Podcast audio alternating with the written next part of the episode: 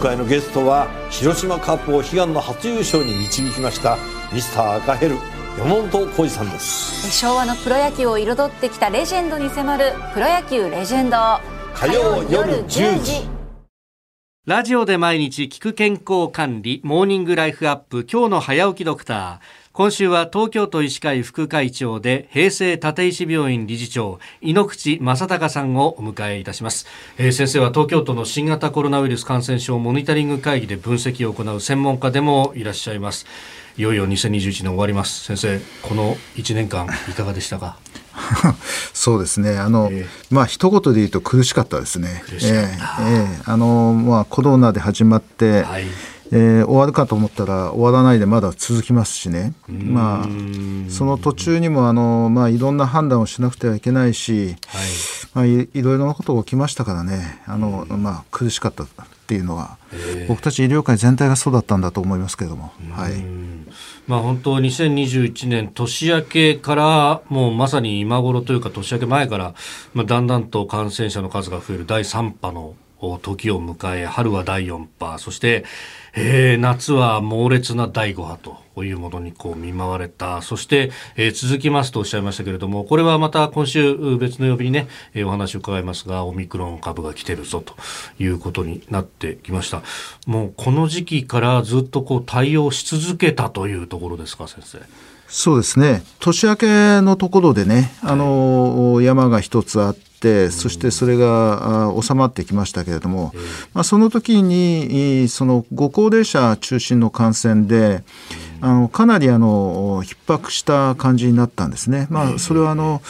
お年寄りたちの集団のその施設とかそういうところを中心にこう一気にクラスターで患者さんが発生するとかそういうことっていうのは、まあ、医療機関としては一気に患者さんを抱えなくてはいけないですから大変だったと。まあ、それを鉄を踏まないようにということで、はい、第4波は早めに手を打ってね、まあ、あの抑えめにうまく行ったんですけれども、はい、まあ、その方法を今度第5波の方で、えー、行おうとしましたけれども、えー、まあ、今度は感染の形が違う、まあ、デルタ株によってですね感染している方たちが違って、まあ、底辺がぐっと広がったことによって、はい、まあ、むしろその中高年層の働き盛りの人たちの感染が増えたりして、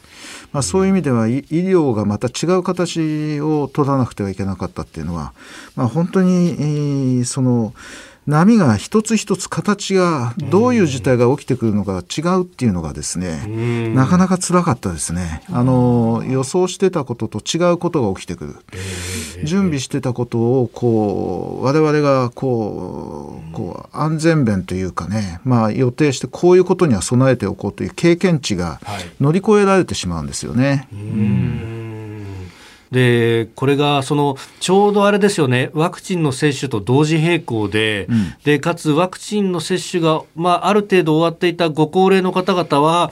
ケアできたけれどもそうでなかった現役世代っていうところにこう波が来たと。はいいやもう考走りながら考えるという感じでしょうか。そうですね。まあ、あの本当に途中からのワクチンが若者層にもこう広がって国民全体がこう接種率が上がったことによってですね、まあ、第5波収まってくれて、まあ、ギリギリ間に合ったかなっていう感じですよね。えー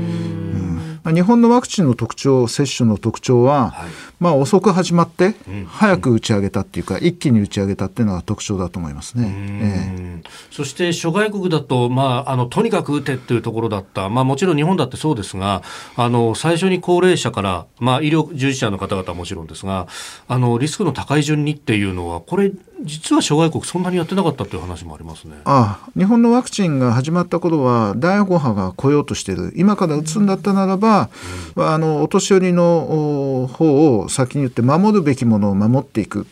というそういうようなあのフェーズで打っていきましたからあの守るべき人たちを守っておいて途中からあのそのワクチンの接種率がぐっと上がってきましたんで、はい、うまくその行動範囲のひどい人たちは後から言って効果が絶大になったわけですよね。